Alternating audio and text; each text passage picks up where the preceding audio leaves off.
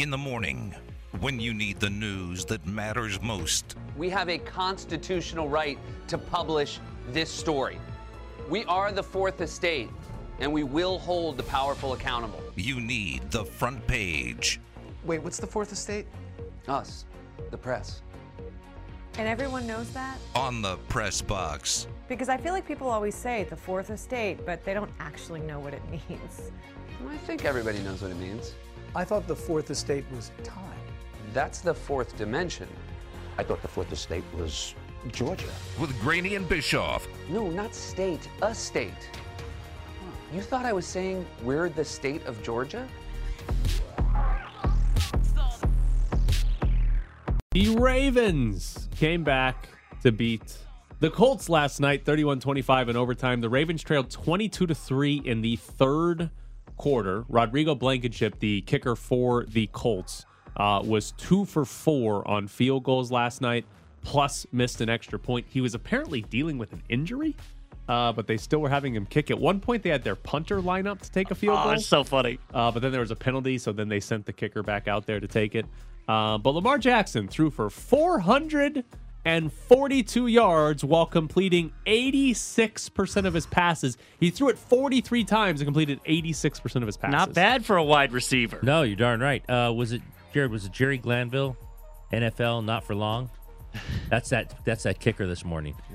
Although he was hurt. so- Yeah, I mean they were they, they kept showing him on the sideline like sitting down. There was a sideline report where they were like they went to the sideline reporter and she was like, "Uh, yeah, they said he's dealing with something, but wouldn't tell me what it is." And it's like, why why is he on the roster? why is he? Why What- is he kicking? Yeah, what is Hey, he's the only kicker that Tyler could dress up as a, a- could. for Halloween and not really change his look. Yeah, he's got the goggles. I loved it. I used to wear those playing high school basketball. They're great. So You had the goggles, yeah, prescription. yeah, of course. They were great. So Ravens come back to win in overtime thanks to some missed field goals. Um, uh, let me ask you: Are the Ravens good? Are they good at this sport? It's week to week with them, right? You just don't know each. I mean, they were good last night in the second, in the third quarter, in the fourth quarter, Yeah, and like- into overtime. They need overtime to beat the Colts. They needed Justin Tucker to break an NFL record to beat the Lions. Right? They came in here and Yeah, blew that game happened there. away. Like, but they also beat the Chiefs. Like, are they good? They, I think so, but I'm not. They kind of try to convince me every week they're not good. four forty two for him. That's incredible. I mean, That's incredible that he went for four forty two. the 442 yards, but on top of it, completing 86% of 43 passes, like Yeah. that volume to hit, that's an unbelievable number. Next question. Ben Simmons has returned to the 76ers. Um, Adrian Wojnarowski reported this on SportsCenter. Elton Brand got a text saying, "Hey, Ben's outside the building." No, And no. that's how they found out Ben Simmons was coming back. They did not know he was flying back to Philadelphia. They found out when, hey, Ben's outside. Like they got their ring door cam set up to like look out. Oh, I know that guy. Well, That's not my Amazon package. if any if it's anything like the Raiders facility, you have to stop outside, give your name and your birthday and your social security number and promise that you're this person before you can go in. So I wonder if the Uber driver had to stop and and, and the, the voice came out, Yes, what do you want? It's like I've got Ben here and they didn't believe him. They had to like come out and check like Ben's not coming back. so Ben Simmons is back with the Sixers. He's gonna play with the Sixers. How is that working out? I don't know. Ben just Ben's kind of a funny guy. I actually like Ben more and more. Don't come visit me. Well, yeah, I don't just- want anything to do with you. And it's like, Wait, hey, why, you- why didn't you guys call? Yeah. Well, uh, are, are we opening camp? I got to get back there. just showing up. Just showing up outside. It's great. Did Elton Brand say yes or no?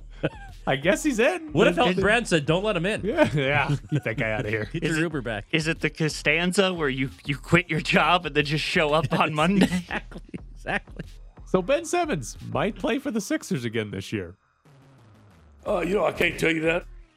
Marcus Mariota could return this week. Uh, he is on IR. Ken is eligible to come back. Uh, he could start practicing and playing this week. Uh, something we did not talk about yesterday in regards to the game. Derek Carr left that game for three plays after four plays after a quarterback sneak in which he took a pretty serious looking shot to the head from Yeah. Roquan Smith. and went in the blue tent, came right back out, had his helmet on, and went in four plays later after. And Nathan Peterman, by the way, converted a fourth down quarterback sneak as well. But that could have been really serious for Derek Carr because that did not look good at all. I have an actual question about this because, uh, and I was trying to think back because I haven't rewatched the game yet. He like Derek Carr was weirdly inaccurate. Was he weirdly inaccurate before the headshot or Yeah. after? Oh okay. yeah, no, he was. Okay, because I was like, kind of like, huh? He took a bad Well- shot to the head, and suddenly he was like, yeah, I don't want the ball. I thought so. We thought it was concussion being there right away. We're like, oh, he's got a concussion. I mean, he just went down. Then he jogged off, went in the tent, and afterwards he said it was his neck. Like he said, no, I got hit in the neck, and my neck's fine. But still, that can get kind of serious as well. Yeah, so I was absolutely. shocked that he he was down for a long time. Absolutely, because he went into the line on the I, you see his head snap back. You're like, all right, he's out. I mean, Yeah. there's just no way. When he was lying on the ground, I don't know if he was. I I, thought he might have been out. Period. They had to like Bears, Bears players immediately no, Bears started immediately waving. said, "Come, o- come like, in." yeah, come get, come get Derek Carr, and then we saw Peterman for four plays. I did okay. I did enjoy that with Derek Carr having just exited the game after getting hurt on a quarterback sneak That they told on, Nate, on fourth and Yeah. short. Hey Nate, uh, Yeah. run that same play. just watch your head, watch your head and neck area. This is probably too soon, but does with uh, Jon Gruden resigning, does that mean the end of Nathan Peterman getting paid a million dollars to stand around? Maybe Rich Bisaccia likes him a lot. Yeah. Man, you know, that's a great question. Nick Suzuki has signed an extension with the Montreal Canadiens. Eight year deal. He will get paid $7.875 million a year. Good for Nick Suzuki. If you're trying to uh, get some contacts, get some comparisons there, he would be the third highest paid player on the Golden Knights behind Mark Stone and Alex Pietrangelo. So, yes, he will make more money than Max Pacioretty, who he was traded for. Great job by Nick Suzuki. Worked out for him. Uh, no problem with guys get paid. I, I've got to be honest. I mean, he was, you know, a lot was made of him in the playoffs here and how last year and how good they thought he'd be down the road. But this this average annual uh, annual average kind of surprises me. It is. I It's- mean, I thought it's it was, you know, massive. now if you told me it was five, they think he's going to be really good. He's continuing to prove, and you want to give him five. Okay, like you know, I I can see. I'm not going to say I know exactly what the range of salary is for someone like him, but that just seems like you said. That seems like a massive annual average for Nick Suzuki at this point in his career. Hold on, looking through Montreal. Uh, obviously, they've got Carey Price on the biggest deal for a goalie, ten point five million. Uh, Shea Weber's the only other Canadian that gets paid more than that. So he is, and Shea Weber gets it's the same. It's seven point eight. So it's basically the same contract. So he is now essentially the second highest paid player on that team, which is again Is that good for him? so here's the thing Nick Suzuki is 22. He looked very good last year. There is a chance Nick Suzuki is like an awesome, like top Yes. five center in the league. There's a chance that happens, but it's probably more likely that Nick Suzuki ends up as like the 20th best center in the NHL. They probably overpaid for him. Oh yeah, I the first time the first thing you said when you said it this morning on the tw- on the Twitter, we both said that's Yeah. too much at this point in his career. Yeah. I don't fault him for it. I mean, hey, I, I don't know this, but I'm guessing Walsh isn't the agent. And I think he's got a better agent than the clown show. Now I say that, and you'll probably tell me that Alan Walsh is his agent. But um, yeah, I mean, I, I don't, I don't uh, begrudge guys getting as much as they can. I just thought it was a lot of money for a guy who, like you said, is good, but you know, I don't know how great he is yet. Because when the Golden the, the Golden Knights have done this a couple of times where they have locked up one of their younger players to a longer term deal. William Karlsson. And when they've done that, like take the uh, the Shea Theodore contract for example, he's getting paid five point two million dollars. The Alex Tuch contract as well, he's getting paid four point seven five million dollars. Like normally, when you give when a guy's twenty two or something, and you say, okay, we're going to give you the long term extension as a team, you're sort of saying, well, we're going to give you a lower dollar amount because we're going to go ahead and do this earlier than we need to. Not the Canadiens. No. The Canadiens were like, yeah, here's the whole thing. I remember talking to Tuch and Theodore when they signed their deals, and they both said the exact same thing. Well, we hope at the end we've outplayed it. Yeah. You know, like, and that's and as a team, that's what you want. You want to give them the lower average and say, hey, we hope our next con- we hope your next contract we are giving you eight or nine, but that means you'll have outplayed the four or five. Where Nick Suzuki didn't seem to have to outplay the four or five. He just got the eight. So the good news on the Montreal side is that it's a it's a seven year deal here. he will still be like 29 Yeah. when this ends. He's gonna be young. So yeah, so the Canadiens are not overpaying. Like for example, the Alex Pietrangelo contract. There's a good chance the last three years of that are going to look really bad for the Golden Knights. He's where gonna digress because of his age. He's going to be in his mid 30s, Yeah. and there's a good chance Pietrangelo's not as good as he is now in his mid 30s. This one highly unlikely that Nick Suzuki's suddenly just bad Right. in his when he's 27 and 28. Right? He's he's going to be if he if he works out this contract, he's going to be good the Mm-hmm. length of the contract. Now, is this in U.S. dollars or Canadian dollars? Because if it was in Canadian That is a dollars, good question. I believe everything is reported in U.S. dollars. So okay, because uh, it's like Canadian dollars worth like dollar twenty five. So, or no, I think I have that in reverse. that backwards. Yeah, I have yeah, that reverse, backwards. Yeah, yeah. So you know, maybe it's more like six point two four. I'm out. The Philadelphia Flyers claimed Nolan Patrick off of waiver. Not Nolan Patrick. Patrick Brown off of waivers.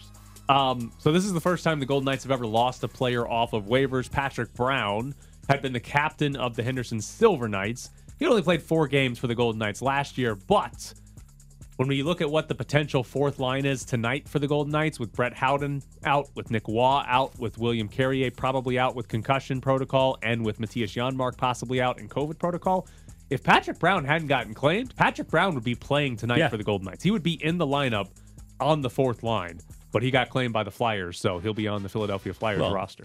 He has to be on the roster, right? You can't claim him, not Yep. put him on the roster. Um, are you surprised, given how good they've been? This is the first player ever claimed off waivers. Well, they've done a good job. as many job. times they've sent guys back. Well, so the the key there is the Golden Knights have done a good job of sending down the guys that are waiver exempt. Right. Like, and that's what's probably going to happen to Peyton Krebs this year. Like, Peyton Krebs does not have to clear through waivers because you've got to hit a certain threshold of age or games played to where you can be claimed off waivers. So, what the Golden Knights have done a good job of is, hey, this guy's waiver exempt, so we're going to send So him up and lose him. And the guys that are not waiver exempt, we're just going to keep around until you know we're, our hand Yeah, to is make a decision on or whatever. So they've done a good job of avoiding that. And there's been some off-season times where you, everybody had to send guys down earlier Right. this week because you have to trim your You have to roster. get your roster down. Right, and that's how they lost uh, Patrick Brown here. So it's not going to be a big deal at the end of the day that you lost Patrick Brown, but there will be moments, and tonight is one of them where having Patrick Brown certainly would have helped. You would have liked to have Patrick Brown as an option on the fourth line instead of what Jake Leschyshyn, Jack Dugan, uh, whoever it ends up being for the Golden Knights tonight. I'm surprised you haven't uh, updated uh, Jake Bischoff on the injured uh, non uh, He's hurt. He's out. I know. He's I know. hurt and he's part of this I organization. know. Well, I'm surprised. You know, I wanted an update. What's his What's his injury? I nobody Lower. knows. Nobody Lower or said. upper? They haven't said. Okay. Well, that what a silly question. Nobody said. Yeah, like. I'm like I'm like question. looking at you, Ed. Yeah. Like what? Uh, What do you think? What a silly question that I would ask. What his injury was? Did we? I don't even know if we got upper and lower. No, we never did. Wow. He just again, there was no. He just misstarted. He, he played, I think, seven games last year, and then he got hurt in one of them. And I remember somebody telling me, "Oh, Jake Bischoff left the ice." I was like, "Oh, that's not good." And then that was it. There was never like, "Oh, he's done this or whatever." So yeah, but yeah, he's he's helping the team because he's on long term IR, which helps them generate add some more cap One thing we've eventually. always said about him. Yeah. he's a team player. That's right. He'll help him out. All right, coming up next. Yeah, we'll stick with the Golden Knights here because we got a season opener tonight for a team that should win the Stanley Cup. Dusty, uh, post game last night, uh, Chicago reliever Ryan Tepera hinted or teased that the Astros are, are cheating again, specifically at Minute Maid Park. How do you, how do you respond to that? Well, those some heavy accusations. I mean, we're about the same runs, OPS, and everything as we are.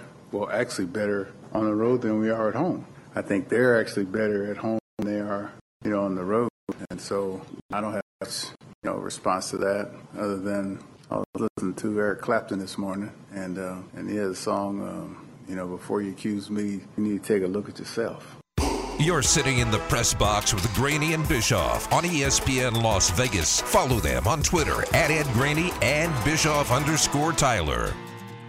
By the way, I love Dusty Baker. Um, Fitz win.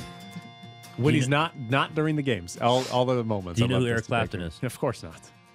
See, I thought you were going to Big stay. anti-vaxer. I thought you were going to stop it, of course. and then when you added the nod, I'm like, okay. I don't. I mean, he's a musician. I what? Okay, no, all right. Couldn't tell you anything about it. It's in the way that you use it. Don't know what that means. Uh, some breaking news from the NBA. Uh, the Nets general manager Sean Marks has announced that Kyrie Irving will not play or practice with the team until he is eligible to be a full participant. So right now, another way of saying? get vaccinated.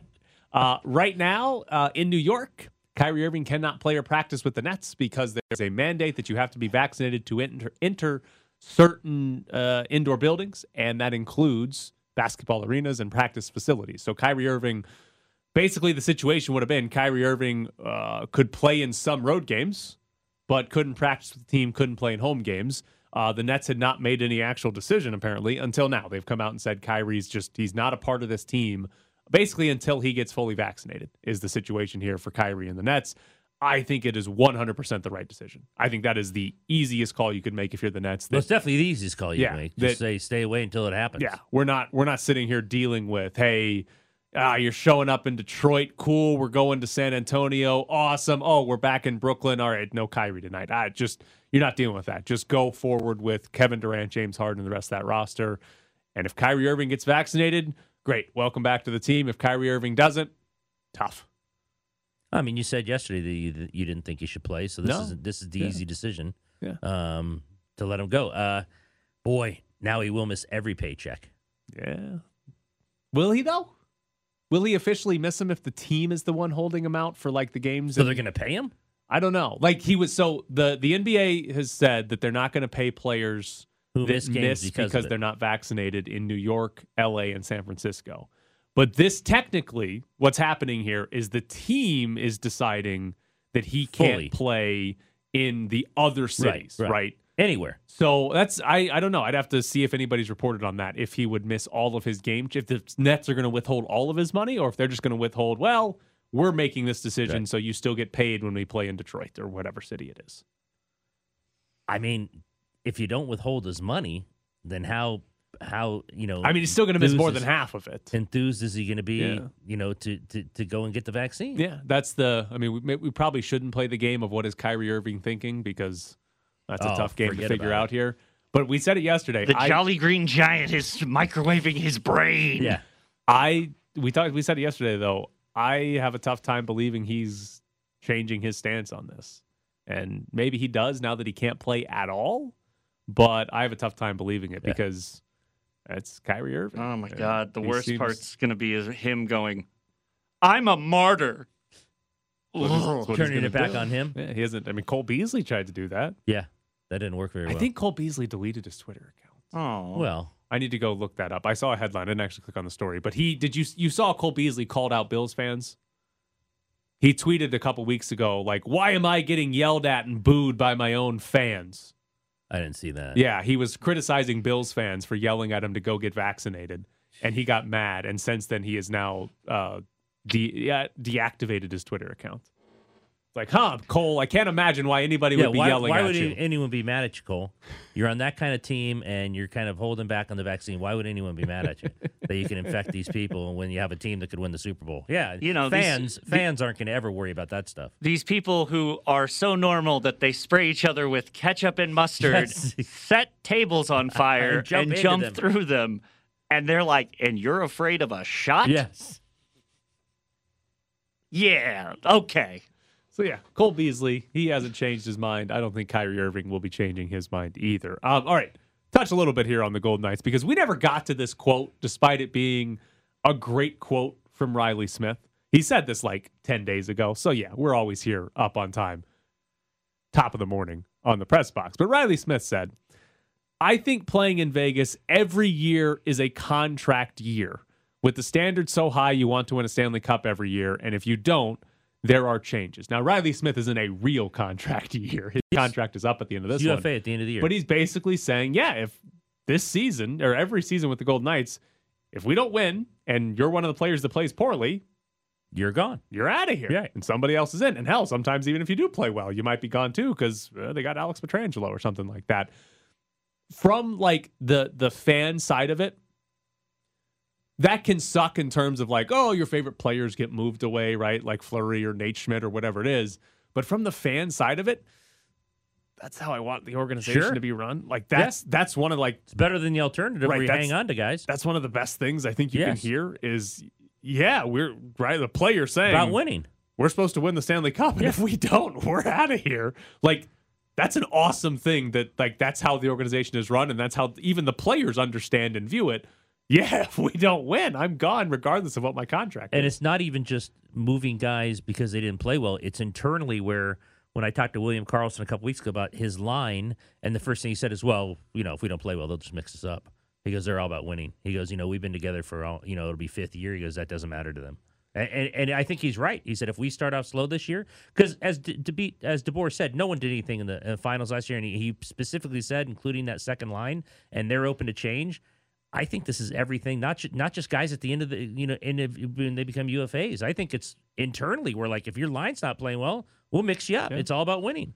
It is it is a bit of a surprise that that line has survived as long as it has. And not that I mean they've mixed it up at times during seasons Right. and during playoff runs and stuff like that, but every year Karlsson. Marchessault, and Smith are together, and every year we've sort of penciled them in as a top six or top two line on this team. And for the most part, they play together throughout the entire course of the year. Now, they've been good. It's not like they've been bad by any means, but no, but they haven't been like like the Colorado or Boston lines, where Right. it's so obvious that like, okay, these guys are so talented, they have to play together. Right. They've kind, they're good players, but it is that makes it a little more surprising to me that they've stayed together for four years. Yeah, and I- it goes back to this offseason where Kelly McCrimmon and George McPhee, based on their moves and based on what McCrimmon said, their main priority was improving the depth of the third Of the and fourth yes. lines. Yes. And that they were not concerned with their top two lines, the Stone line and the Karlsson line, that they were perfectly fine with those. That is what the, the organ this organization, after losing to Montreal, that's what they viewed as the problem. Fix the bottom six, the top six is fine. And we'll see if that actually We'll has a, an improvement on this team and their actual ability to win the Stanley Cup this year. Because for the most part, everybody on the outside said, well, they need somebody better than Chandler Stephenson as their first line center. That's what I was going to ask you because that's what everyone has always said. And if there's one change, I think a change might come to Stephenson more so than breaking up the second line. Well, if you're going to put together the best possible line that you can for this team, it's Pacioretty, William Karlsson, and Mark Stone. So you'd break it up, and th- and by default you break up the Marshall Karlsson Stephenson Smith down? line. Yes, but then the question becomes: Is Chandler Stephenson as effective with, With those two. Smith and Marshall Marchessault. as he is with Stone and Pacioretty? And the answer is probably not. Probably be fine, but probably not. So, but that's the thing, and that's why you go back to this offseason. Had they acquired a center that was better than William Karlsson to play with Stone and Pacioretty, awesome, or at least a center that is better than Chandler Stephenson that you can put either with Well, Stone and go the bottom Pacioretty, six. Right, the or bottom whatever. six. Then that would make a, that could make a significant difference with this team. Maybe Nolan Patrick is that guy. I don't have a lot Yeah. of faith that Nolan Patrick's going to be like some superstar center, but he was a top 10 pick. Right. He has produced, like he's had some decent NHL seasons. There's a chance Nolan Patrick is that guy and he at some point just takes Is the over. top center. Right. There's a chance that happens. I don't I wouldn't count on it, but there's a chance. Coming up next, Charles McDonald joins the show. Jackson takes the snap, looking over the middle, pumps once, throws, end zone, caught, game over! The hay's in the barn, and the Ravens have won it in overtime. It's the Press Box with Graney and Bischoff on ESPN Las Vegas, 1100 AM and 100.9 FM. I don't think we're going to have Charles McDonald because Jared's hanging up the phone right now. So, I wanted to ask him about the Gruden yeah. situation. Uh, on the Gruden situation right now, Rich Bisaccia is now going to be the Raiders' uh, interim head coach. Um, just to share with you, if you forgot, last summer, do you remember? Oh, the COVID situation. Rich Bisaccia jumps on a Zoom call with the players. They're expecting to talk to Gruden, and Rich Bisaccia says, "No, Jon's in the Jon's in the hospital with COVID." Just like as a test to see, Hey. like, hey, this is what this is a serious thing. Don't remind everyone we haven't met with Rich's media, so I want that guy to be as open as possible about what he might know about Jon Gruden. There might be more emails, and he says, you know, it's not the only thing that's out there, and he just like spills the beans on everything. So we don't want to give this guy any fair warning that we might like, you know, want some some kind of information. Is Rich Bisaccia a weird choice for it? You've got no, because I think he's just going to be an overseer. I think he's going to tell Greg Olson, "You've got the offense, Gus Bradley. You've got the defense, and I'll kind of like oversee stuff." And I'll call timeouts. I'll call timeouts. I'll deal with the media. I mean, e- let's see. Even on the fourth and ones, I think he defers to. I think he To defers Olson? to Carr and Olson and say, you know, I mean, I would, it, you know, special teams I'm taking care of, but they've definitely played well enough defensively to where I don't think he needs to tell Gus Bradley anything. Offensively, Olson's. That's one thing that will help Carr. Olson's been around for a long time, so now he didn't. You know, Jon called the plays, but I think Olson will be fine stepping in, and he can deal with Carr in terms of what they want to do, calling plays. Um, I just think Bisaccia was an easy choice because you just let those other two guys handle their sides of the ball, and he just kind of. I'm. It, look, I'm not making fun, but he does the press conferences. He does the stuff that has to be done on a daily basis where those other two guys can just focus on offense and defense and not have to worry about Yeah. any of that. I do hope he kind of walks in tomorrow and he's like, all right, we need to make some changes on defense. You know, this Bradley guy, I'm not too sure about him. we need to we need to finally get this side of the ball turned around. Or if he comes in and says, I don't know why the hell they moved Alex Leatherwood to right Yeah, guard. He's going back to right tackle. Let's get this figured out. Ole and I are having a meeting right after this, and we're going to discuss his movement of Alex Leatherwood. So, what happens to this team the rest of the season? Like they can still make the playoffs. They're three and two. I think we talked about it yesterday. I don't think no matter who the coach was, if they didn't fix the line, they're not Right, making. they're not playing well in the last couple of weeks. Uh, they've had some serious issues in terms of the offensive line, and honestly, the offense as a whole has not been able to score. Even with the offensive line problems, they haven't looked good at pretty much anything else: drop passes, overthrown passes. But they're still three and two. Like if they turn it around, if they can go on, you know, a four game win streak at some point this season, they they have a legitimate chance to make the playoffs, despite Jon Gruden resigning in the middle of the season. I am fascinated to see, I guess, how the players respond to this. Because will, will any players talk to the media tomorrow? Yes. Okay. Well, Carr will. Carr It's talks tomorrow. Carr Okay. talks tomorrow, and So- then they'll bring a few others in. I'm fascinated to see like how Derek Carr responds to this because again, like it's it's not the most important part of the story, but we are in the middle of a football season and the Raiders have a game on Sunday in Denver. So I'm I'm curious sort of how the response is from this team because it was already headed in the wrong direction. I mean, I think he'll respond. I think you and I could right now sit down with our laptops and, and type out his quotes. Just like I thought last week when they said, "Hey," they told us the paper, "Hey, we need reaction from players." It's the first time we're going to get players on the on the uh, uh, on the record about Gruden's first email um, about Smith, and they responded exactly how we thought they would. Well, he met with us. He told us what had happened. We told him, Coach, don't worry, we got you. We love you. Um, the closest anyone came to having, to me, let's say a negative reaction was when Yannick Ngakoue said, I have no comment. Yeah. That was the closest. And that Josh Jacobs spoke. Um, Carr spoke. Josh Jacobs did say, well, you know, at the end of the day, he said what he said, but we're going to move forward and we'll be okay. But when you, when Yannick Ngakoue said no comment, I'm like, all right, that's telling me not only did he disagree with what he said, but he might have a big issue with it. Yeah. So, do you think there are going to be any players that say anything significant about it? Like, will anybody come out and say, like, yeah, Well- this needed to happen, or yeah, Jon Gruden, I heard him say blank. Like, is, is there going to be I anything mean- more from the players, or do you think they'll all just be, ah, we're moving forward, we're moving I don't. ahead? I don't, and for, you know, look, it, there are obvious reasons because you'd like to know what the reaction is on all this. I don't think we'll get him, but would you not like to hear at this moment what Carl Nassib would like to say here? Absolutely. I mean, I want Yeah. to. I'd like to know what he, Carl Nassib has to say on all this. because you have right now the team that has that employs the first openly gay Active- player active in the oh, NFL, yes. And their coach just got had to resign Yes. because he sent partial home part part of the problem was him Was- sending homophobic Yes. emails using homophobic slurs. Yeah, I don't think we'll get him. He'll be asked. We'll ask for him, but I. But I'd like to know his thoughts on it. Joining us now is Charles McDonald from For the Win at Four Verts on Twitter. Uh, my producer's telling me that he's been calling the wrong number to try to get you on the show. How are you, Charles? Hello, Charles. I'm doing. I'm. Um, I'm doing better than Jon Gruden. So know, I, can- I can say that. That's pretty much everybody. So, uh, on on the Raiders side of this, the Raiders put out a statement last Friday saying they were reviewing the first email that was made public about DeMaurice Smith.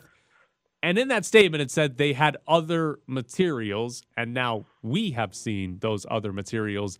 How did Mark Davis not fire Jon Gruden or force him to resign right then and before Sunday's game against the Bears? Um, I mean, not to be like crude or, but it's Mark Davis. Not like, you know, this is someone who's like I don't know, been an exemplary character all the time. Nor have most NFL owners. Uh, and I think when you're talking about that level of wealth and control and power, it's it's really like the whole jig is seeing what you can get away with, like at all times, not just uh, in this arena or in the NFL, but in businesses that they own outside of football across the country. They're dealing with politicians. Like that's kind of the the whole gig of uh, of being a billionaire, being the son of a billionaire, and having that much power. So, you know, I'm not I'm not that I'm not surprised that that's the role that uh, Mark Davis tried to take. I am a little bit surprised that you know he saw the emails and was like, okay, this is fine. You know, like no one else is going to see this, and uh, we're, we're going to be able to move on from this. You know, I, I think that you know most people would have a little bit more foresight to know that that's probably uh, the end of it. You know, I, I guess yeah, maybe you can survive one email of you know what he says about DeMaurice Smith, which I find absolutely reprehensible, but. Uh, when you see the other emails, and you know, like uh, Adam Schefter said on ESPN last night, he uh, he did a clean sweep of offending people. You know, he really he really hit on everyone. It was like peak South Park, peak South Park in the mid 2000s. Everyone's getting offended, uh, and uh, you know, you can't really do stuff like that. And the fact that you kind of have the balls to look at that and say no one else is going to care, that's a little wild. Well, and just the fact they looked at them and said, "Hey, we can keep this quiet in 2021." Right. There, there's just no. Are you of the opinion of many that whether Goodell, Goodell actually read the emails and said, "Okay, that's what you think. I'll just start leaking them." Um, kind of, yeah. I, I, I, I don't know if it was like Goodell himself, but to me, the leaks, uh, you know, not not the first round, uh, like the first, the initial DeMaurice Smith email that came out. I don't buy that that was the NFL, but everything after that, absolutely, because you know you you have to go back and remember what happened last summer. Like all of that is relevant to this, where the NFL, whether you you know believe they're genuine or not, they come out and they say, "Hey, we we uh, seen the George Floyd stuff. It's really bad. Uh, we want to make this a more inclusive environment for everyone." Uh, the way that they have kind of responded to uh, domestic violence since the Ray Rice event a few years ago. I mean, this is a league that, at least when it comes to their public facing matters, they want to appear more progressive. And you can't have, uh, you know, the head coach of one of the, I guess, more the story franchises in, in the league saying that, hey, the black guy who runs the NFLPA, uh, the labor, you know, the guy who's in charge of labor, he's got, you know, lips that look like tires. That can't be something that, that can't, this can't be things that coexist at the same time. So, you know, I think that this was definitely pressure from the NFL to get Gruden out of there because, like I said, it just goes back in the face of what they've been trying to really, you know, clean their image of over the past almost two years now. So yeah, you know, I, I that definitely came from the league, and I, I guess Gruden really did have to go. There are apparently 650,000 emails that the NFL has from Washington as a part of this investigation, and these are the only ones that have been made public so far. Uh, the New York Times story yesterday sort of indicated that this was like the, you know, the, the good old boys. This is just how they talk. So, should we expect there to be more? I hope so. Because look, you can't tell me out of obviously, like obviously, what what Jon Gruden did was horrible, and personally, I think that you know the right thing ended up happening with him losing his job. But you can't tell me that that was the most interesting thing with six hundred fifty thousand emails. Uh, and you know, he's just because like he's sending them, but someone's receiving them. Someone is looking at those emails and laughing and nodding along, or just straight up not saying anything, or even worse, sending something you know just as bad back. So, you know, I think you'd have to be pretty naive to uh, see that report and say Jon Gruden is the only one acting in bad faith here, or that Jon Gruden and Bruce Allen are the only one acting in bad faith here. I mean, we know these guys. Uh, we know kind of what they stand for. Uh, yeah, I, I'd be hard pressed to believe that Jon Gruden was the only one that made disparaging comments about Eric Reid, or uh, you know, I don't, I don't think Colin Kaepernick came up in the story, but you know, if Eric Reid is is getting nasty stuff said about him in emails, we, we probably take a, a guess that Colin Kaepernick was too. So, you know, it, it also just goes back to, uh, you know, I, I guess the most cynical part of what we believe of these guys, and that sometimes like the worst of what you think about people is true. And I just kind of want to know what else is uh, is in those emails because I find it hard pressed to believe that Jon Gruden was the only one saying nasty stuff in there. If you have six hundred fifty thousand emails, and this is you know one corner of it. I'd like to know what more Bruce Allen's saying from his personal email. I like what Dan Snyder's saying on his personal email. Oh boy. Yeah. So yeah, not gonna be great. Charles McDonald's with us uh, at Four Verts on Twitter and at uh, For the Win. So I guess looking ahead at the Raiders, how how screwed do you think this team is the rest of the season? I don't know. I don't even know. what do you like? If you're a player, what do you think right now? Like, you know, we kind of had something good going. Uh, the offense, at least, has uh, started to figure this out. I think, uh, you know, to a degree, and our play caller's gone now, and I, I think it can be hard to just kind of go from uh, one player caller to the next. I mean, we've seen the Titans struggle at times this season. Uh, like we've seen, you know, obviously you know, the Falcons struggle without Kyle Shanahan, and even moments without Steve Sarkisian. Like it's hard to just kind of pick that up and keep moving. So obviously, like they can say that this isn't a distraction, but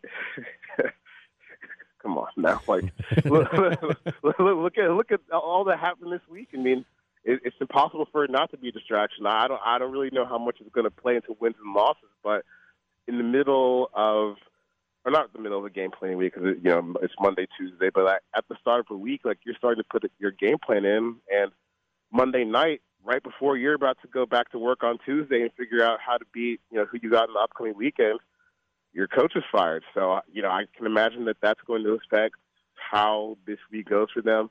Uh, I imagine that you know their next game might be a little bit difficult for them, but hey, the rating or the standings say you still got a chance to make the playoffs, so that's got to be the uh, approach that you take.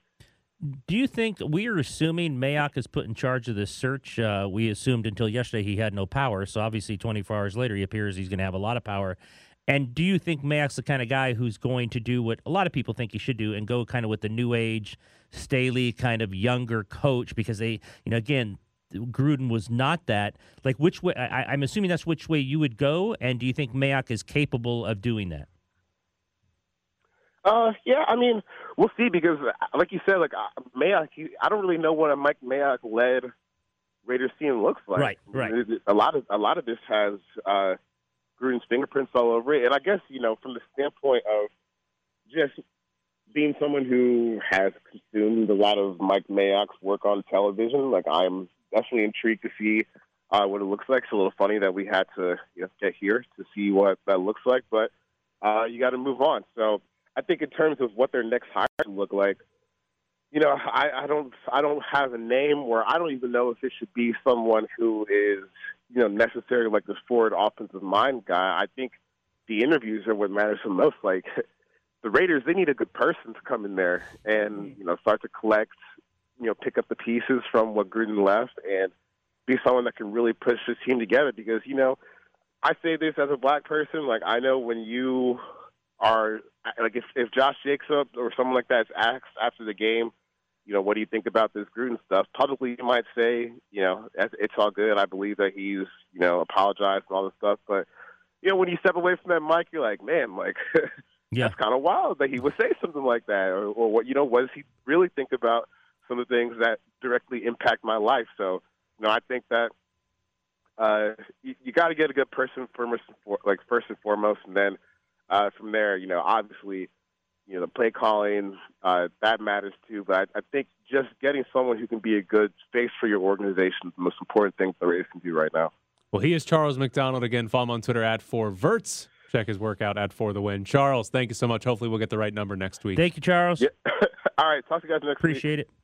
I, that's interesting. He says they got to hire a good person because it's basically what the Astros did. Like the Astros hired Dusty Baker as a hey, uh, we're in the middle of this giant controversy. Dusty Baker's a good dude. Dusty Right. Baker will come in, and people like Dusty Baker. Let him come in and sort of be the voice of the organization going forward. And even though I don't think Dusty Baker's a great in-game manager, he has actually been excellent at that part of it. He's been great as sort of a voice to be, you know, defend or deflect or whatever it is. He's been great at that. It's interesting that that's where the Raiders might need to go. Significant difference. Baseball and football, a little bit different sports too, but baseball, good baseball team, you can kind of manage itself and still be successful. The Raiders haven't been good, and nobody's really convinced they are a good team. So if you go the route of hire a good person who doesn't end up being a good football coach, that could put you back in terms of the wins and losses part of it too. Are you confident Mayock can get it done?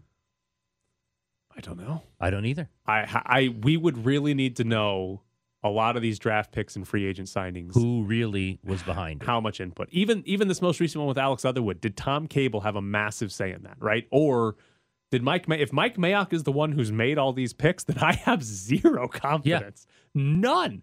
But if you told me that Jon Gruden really pushed hard for all these guys they've drafted, then okay. Then I think there might be some optimism Mike Mayock can actually change things and, and get it done. Uh, coming up next, we'll spend a, a little bit of time here on UNLV football because who the hell knows who's playing quarterback for them? Do you want to schedule a parent teacher conference after hearing Graney's grades? Call the press box voicemail and let us know. 702 720 4678 and let us know who deserves a higher grade. 1 2 comes and it's hit in the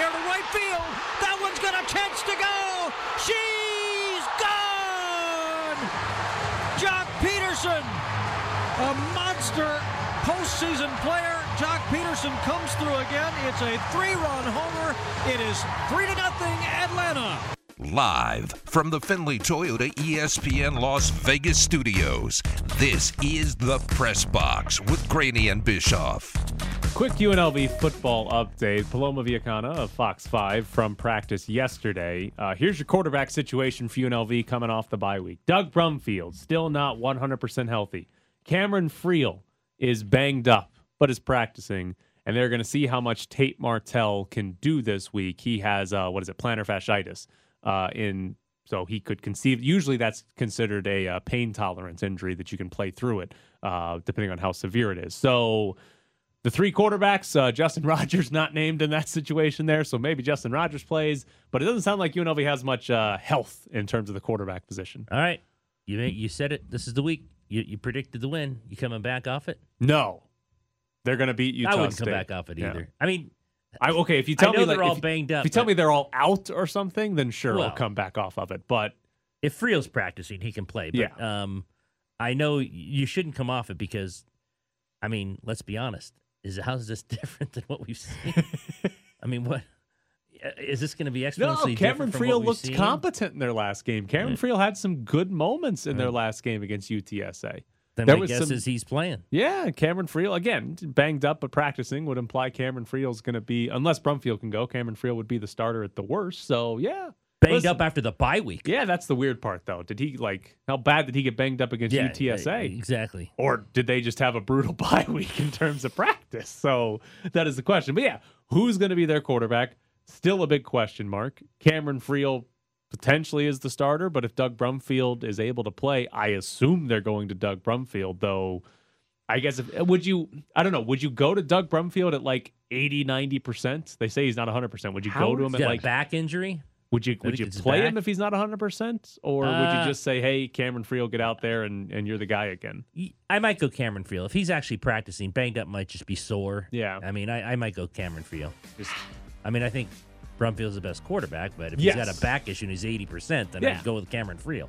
How is it this team has this like like the same situation as the Ravens do at running back? Like just like yeah, we got four quarterbacks, none of them are healthy. well, isn't it funny that she she has all these listed, but like you said, like Justin Rogers nowhere to be found. He's taking Think reps. about that. Yeah, think about that though. I mean, she had she listed Brumfield, Friel, and Martell, and nothing about the guy who might be the The healthiest. guy, of all the guy who is 100% healthy, yeah, exactly. ready to it's go. not even being mentioned as a possibility for Saturday. We're good. We got other options Oh, there. Listen, man. it'd have been good. He's not, not been good. Hasn't shown anything at all this year. Cameron Friel's looked better than him, and Cameron Friel hasn't exactly looked good either. So I he looked real bad. I don't put any. Listen, I'm taking banged up Cameron Friel over 100% Justin Rogers. I don't think I'm taking 80% Doug Brumfield. I'm taking Tate Martell with one foot.